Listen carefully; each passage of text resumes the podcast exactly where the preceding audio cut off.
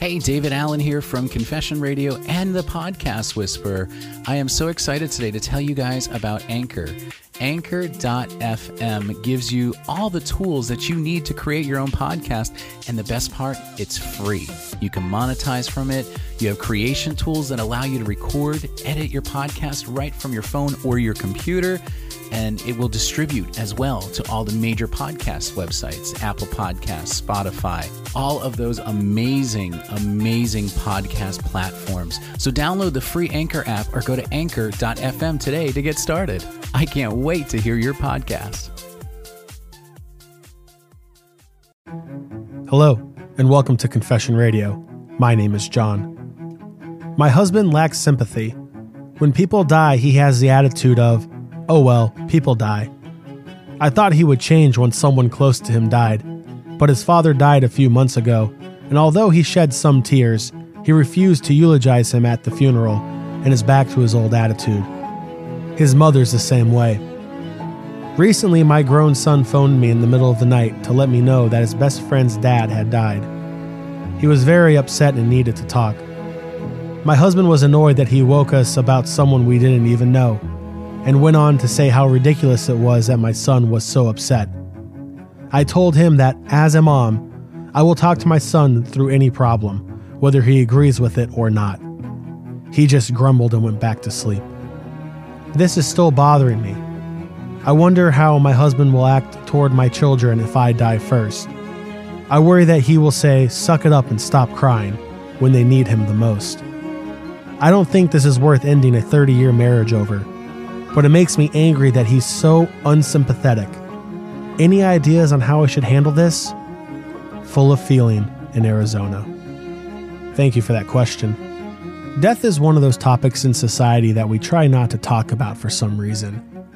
Not just because it's a hard topic, not just because the uncertainty some people may have of what comes next. Is it the ultimate end, or is it the beginning to something more? That really depends upon one's background. But either way, people have different ways of coping with death, whether it's a thought of their own death, of a loved one's death, a friend, or even a family pet. People handle it in very different ways, and that's something that we all need to remember.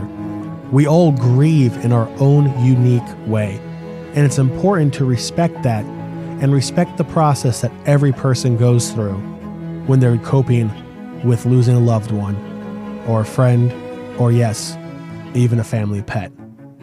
With that being said, I would strongly recommend having a conversation with your spouse.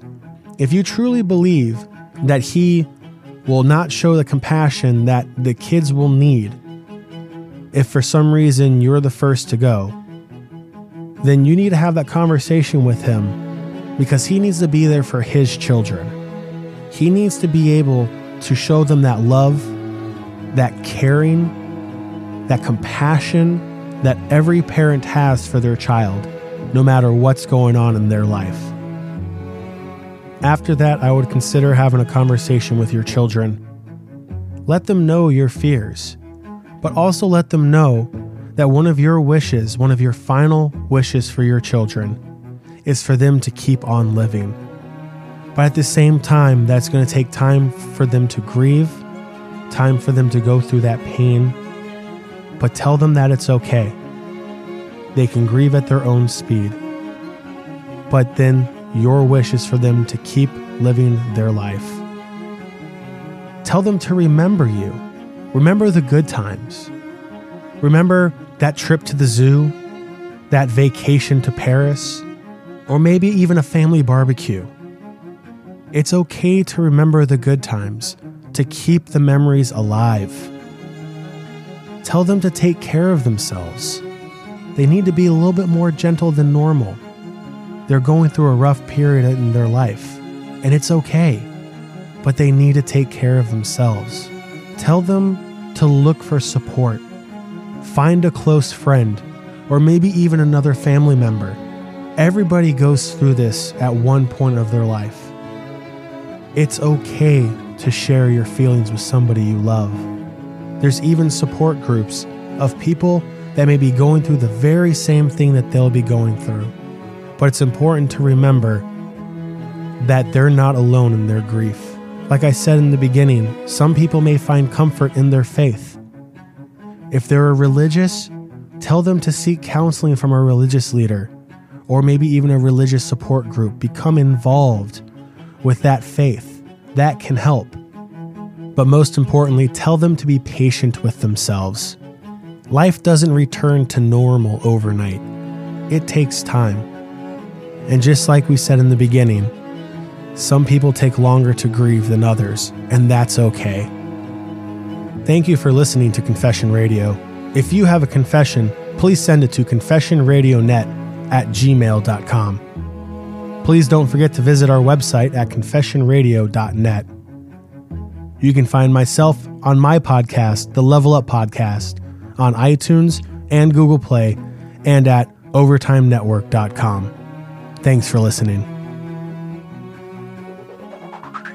Are you good at giving advice? Are you good at listening? Well, email us at confessionradionet at gmail.com if you want to be on the show to give advice, or if you have a problem and need advice, also email us and I will get one of our experts to help you. That's confessionradionet at gmail.com. And make sure you visit the brand new website, confessionradio.net. And keep in mind, Confession Radio is for entertainment purposes only.